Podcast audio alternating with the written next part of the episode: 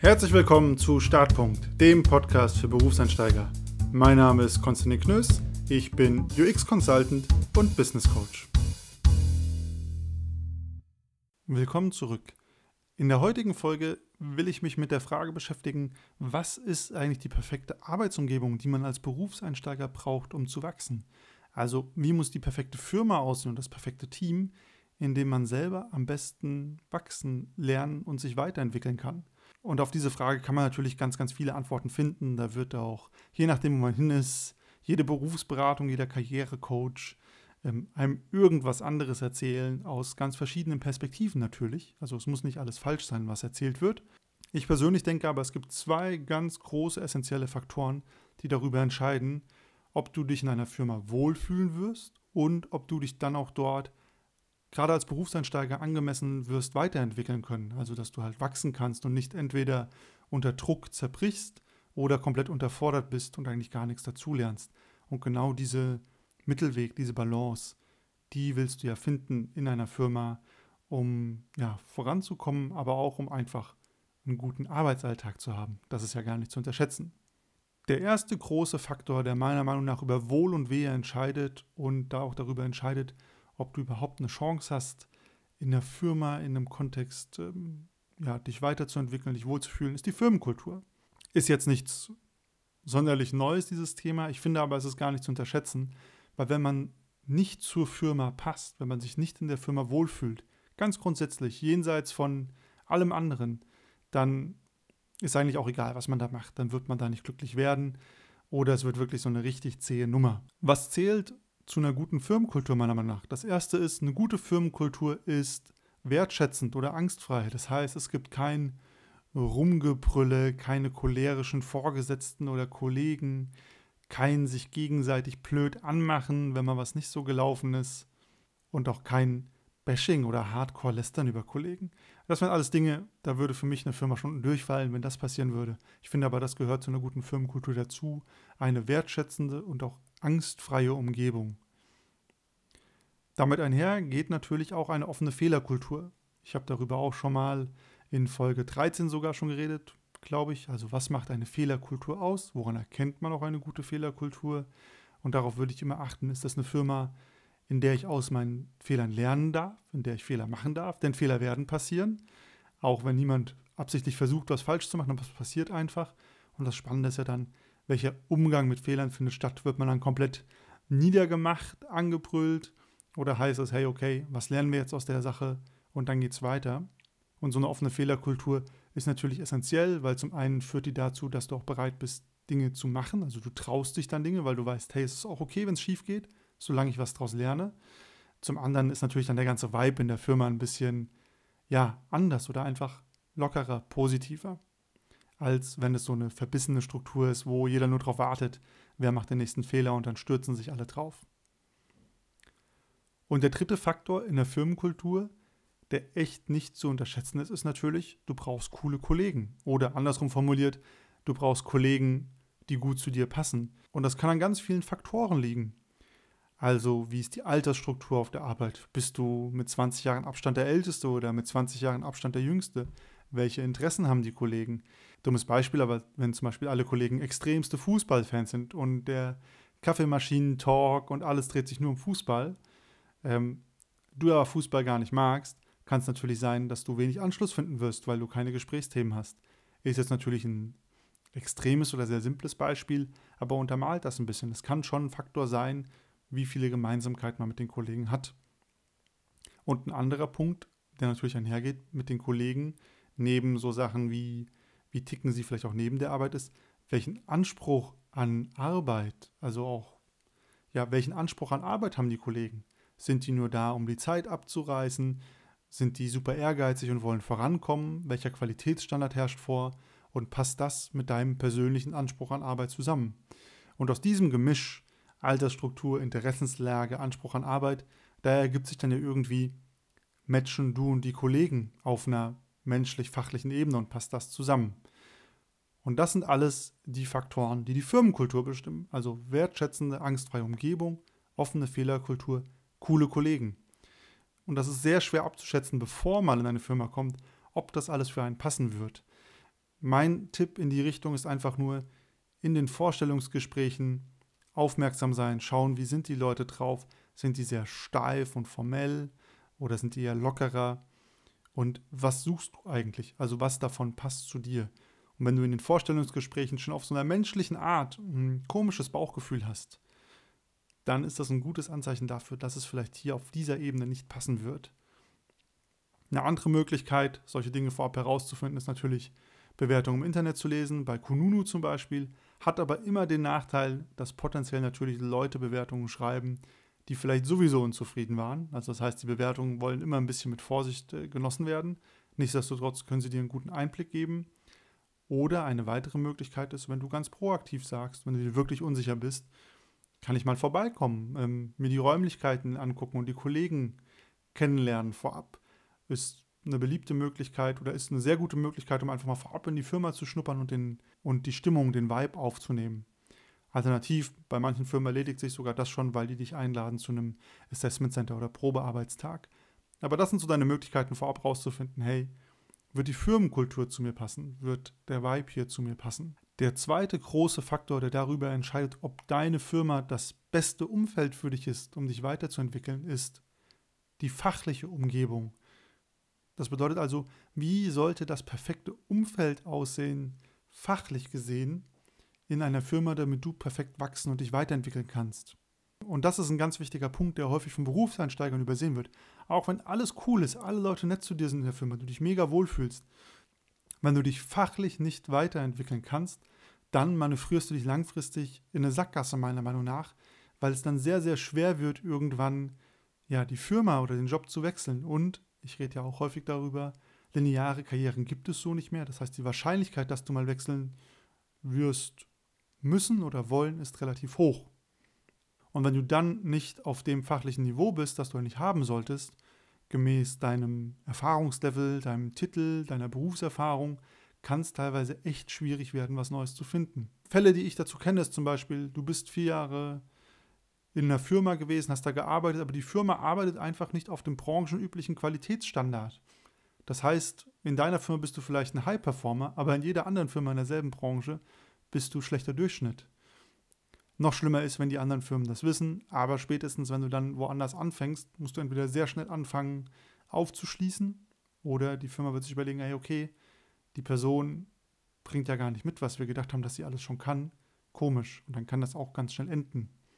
Die andere Variante, die ich in dem Zusammenhang kenne, ist, man ist pro forma für eine bestimmte Rolle angestellt in der Firma, macht dann aber noch ganz viele andere Sachen, ist Mädchen für alles und macht nicht so fokussiert die fachliche Arbeit, die man eigentlich auch laut Jobtitel machen müsste und kann sich dann auch nicht so weiterentwickeln, wie es für einen gut passen würde. Das passiert vor allem in kleinen Firmen, wo man vielleicht auch die einzige Person ist, die fachlich genau diese Sache macht, die man halt macht. In der Situation war ich auch schon, dass ich der einzige UX-Designer, damals war das noch, in der Firma war. Und dann ist natürlich auch sehr, sehr schwer, sich fachlich zu entwickeln und voranzubewegen. Dementsprechend bedeutet das perfekte fachliche Umfeld für dich, dass es ein Team gibt. Und zwar ein Team an Leuten, die ja was ähnliches oder gleiches wie du machen. Und hierbei gilt für mich die Plus-Minus-Gleich-Regel. In dem perfekten fachlichen Umfeld gibt es drei Kategorien von Kollegen. Zum einen gibt es die Leute, die sind gleich wie du. Das heißt, die haben ungefähr ein ähnliches Leistungslevel, die sind ungefähr auf deinem Niveau. Mit denen kannst du dich auf Augenhöhe austauschen. Mit denen kannst du auch sehen, entwickelt ihr euch ähnlich schnell weiter. Also das sind deine Peers, deine Gleichgesinnten, wo es auch mal leichter ist, miteinander zu reden, weil man die gleichen Herausforderungen und die gleichen Probleme hat. Man hat einen leichteren Austausch und man redet auf Augenhöhe miteinander. Und gleich gute Leute sollten auf jeden Fall immer da sein, wenn es nur eine Person ist. Aber das macht schon mal einen Riesenunterschied. Da ist jemand anders. Plus man kann auch von Leuten, die ungefähr gleich gut wie man sind, fachlich was lernen. Dann brauchst du Kollegen aus der Plus-Kategorie. Das sind Leute, die sind besser in dem, was sie tun, fachlich. Erfahrene Kollegen, seniorige Kollegen, ein guter Chef, ein guter Vorgesetzter. Alles Möglichkeiten. Das heißt also Leute, die einen Mentorencharakter haben können, die aus einer ganz anderen Perspektive mit mehr Erfahrung dir Feedback geben können, die vielleicht auch ganz andere Leistung und Qualität von dir einfordern. Kurzum Leute, die dich pushen, weiterzugehen, dazu zu lernen, die dir auch zeigen, was du alles noch nicht weißt und kannst Und zwar nicht in einem negativen Sinne, sondern in dem Sinne, dass du überhaupt mal erkennen kannst, wo du realistisch gerade stehst und was du gegebenenfalls noch dazu lernen musst oder welchen Skill du dir noch aneignen musst, wenn du eine gewisse Richtung einschlagen willst. Dementsprechend, die Plus-Kategorie ist ganz essentiell wichtig als Benchmark. Hey, wo geht's hin? Wo kann die Reise hingehen? Wo stehe ich eigentlich leistungstechnisch gerade? Und die dritte Kategorie ist Minus.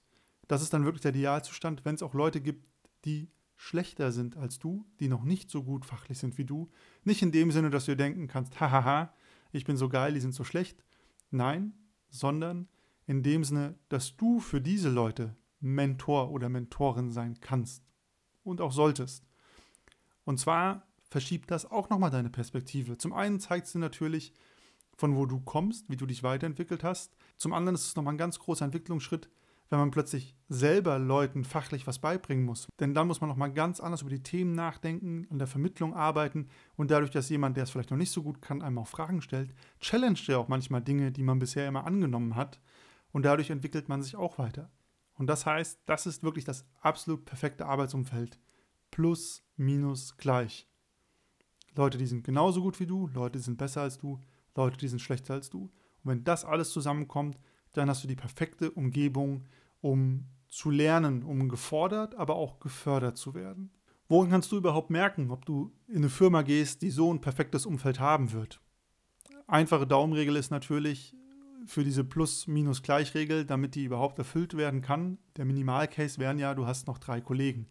Das heißt, wenn es gar kein Team gibt und du die einzige Person der Firma bist, die fachlich das machen wird, was du machen wirst, stehen die Chancen gut, dass es das nicht gibt.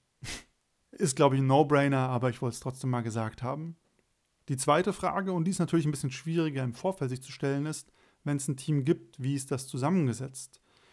Kannst du, manchmal kann man das an den Jobtiteln ablesen, äh, manchmal auch an der Teamstruktur. Also ist natürlich klar, wenn du in eine Agentur kommst und du bist Junior und da sind alle Seniors, dann kannst du davon ausgehen, da werden viele Leute sein, die sind tendenziell erstmal besser als du.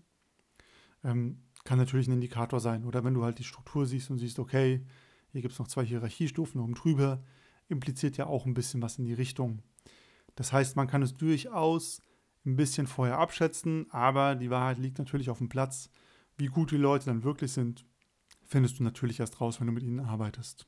Und ein weiterer Punkt, der dir natürlich helfen kann, das vorab abzuschätzen, ist, hat die Firma bereits Expertise in dem Feld, ähm, in dem du unterwegs bist und auf das du dich bewirbst. Ich mache das Beispiel einfach bei mir.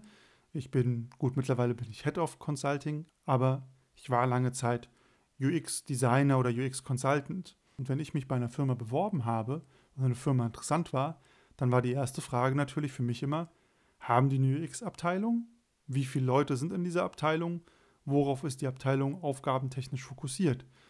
Das macht natürlich einen Unterschied. Wenn man der Einzige ist, der was macht, dann weiß man auch direkt, okay, das könnte eine taffe Nuss werden als Berufseinsteiger.